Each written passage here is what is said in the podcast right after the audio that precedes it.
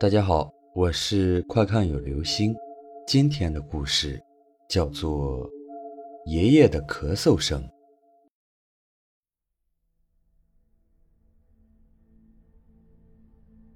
我的爷爷在我们老家算是高寿了，八十四岁那一年才去世的。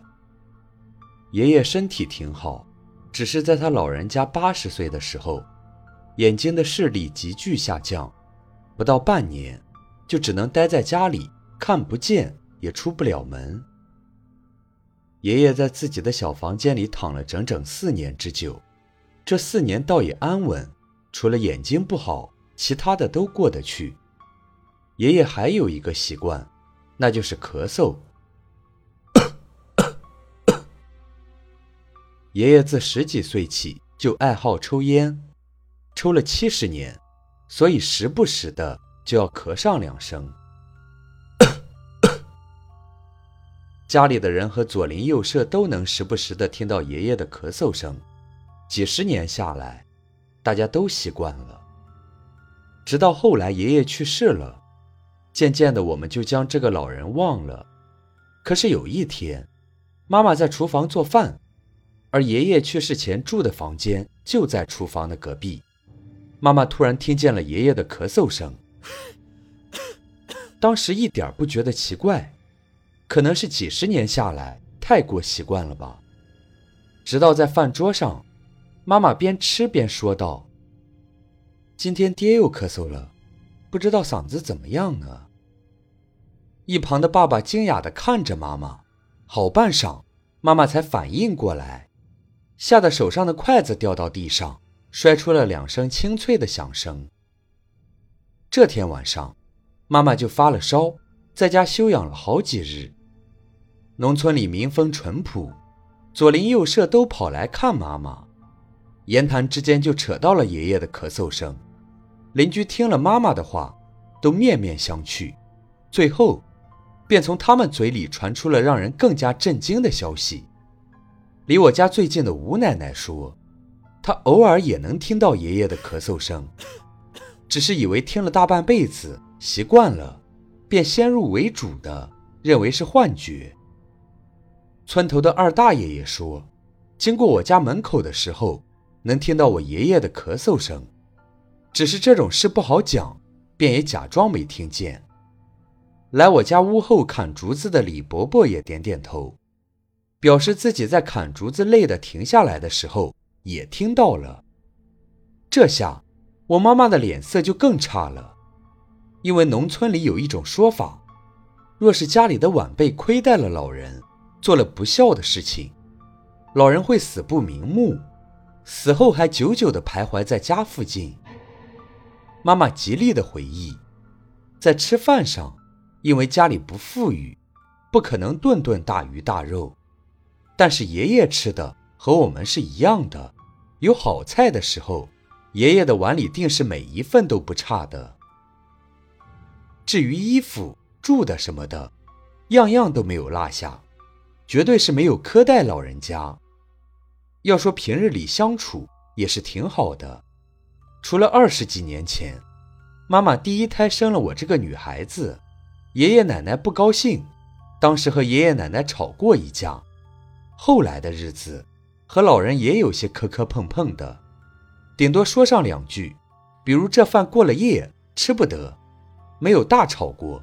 尤其是几年前奶奶去世了，爷爷后来眼睛又不好，一家人和和洽洽的，压根儿没红过脸。若说不孝亏待了爷爷，妈妈她自问是绝对没有的事情，邻居们也不信。妈妈的为人，除了性子急了些，其他的方面都不错。对待老人的照顾，邻居们也看在眼里。就连爸爸都安慰妈妈：“别瞎想，你怎么做的儿媳妇，我看得清楚。家里家境不好，但是你也没有对不起公公婆婆。别多想，不会是什么大事的。”但是妈妈性子执拗，总觉得不搞清楚，就是自己背负了苛待老人的罪名。刚好我们那一代有一个大仙。什么吉凶祸福、红白喜事等等的一些事情，大家都信得过他，有什么事都要去问一问这个黄大仙。妈妈对这些个东西还是抱着敬畏之心的，当下就和黄大仙预约了日子，郑重其事的决定去拜访一下黄大仙。那段时间，妈妈因为这事闹得费心费神，爸爸要工作不放心，就让小大人的我陪着妈妈一起去，路上好照应一下。左拐右拐的，好不容易才找到了那个黄大仙的家门。只见这个黄大仙的房子都建得和我们的不一样，看起来说不出的诡异。有专门的人将我和妈妈引进了内室，等了几分钟，才见这个黄大仙出来，穿着黄色的道袍，头发竖得一丝不苟，年纪大约五十多一些，倒和电视上的那些故弄玄虚的道士不一样。这个五十岁的大妈级别的黄大仙看起来很亲切。笑眯眯地和我们打着招呼，先是简单的拉了会儿家常，才问我们前来的用意。待到妈妈细细地将事情都说与了黄大仙听，就见黄大仙看妈妈的眼神都变了，是一种打量的眼神。妈妈心中既生气又尴尬，因为这些人都怀疑是妈妈这个儿媳妇做的不好，才让已经去世的老人怨气不散。黄大仙打量了好久。眼神渐渐的变了，嘴里嘟囔着：“不对呀，看起来另有问题。”最后，黄大仙决定和我爷爷对话，来亲自问一问爷爷这件事情的真相。就见黄大仙接过妈妈递上去的爷爷用的最多、戴在身上最久的一个古老的烟斗，紧紧的捏在手上，然后在那念着什么。很快。那黄大仙嘴里就不断的说着些什么，反正我没听懂。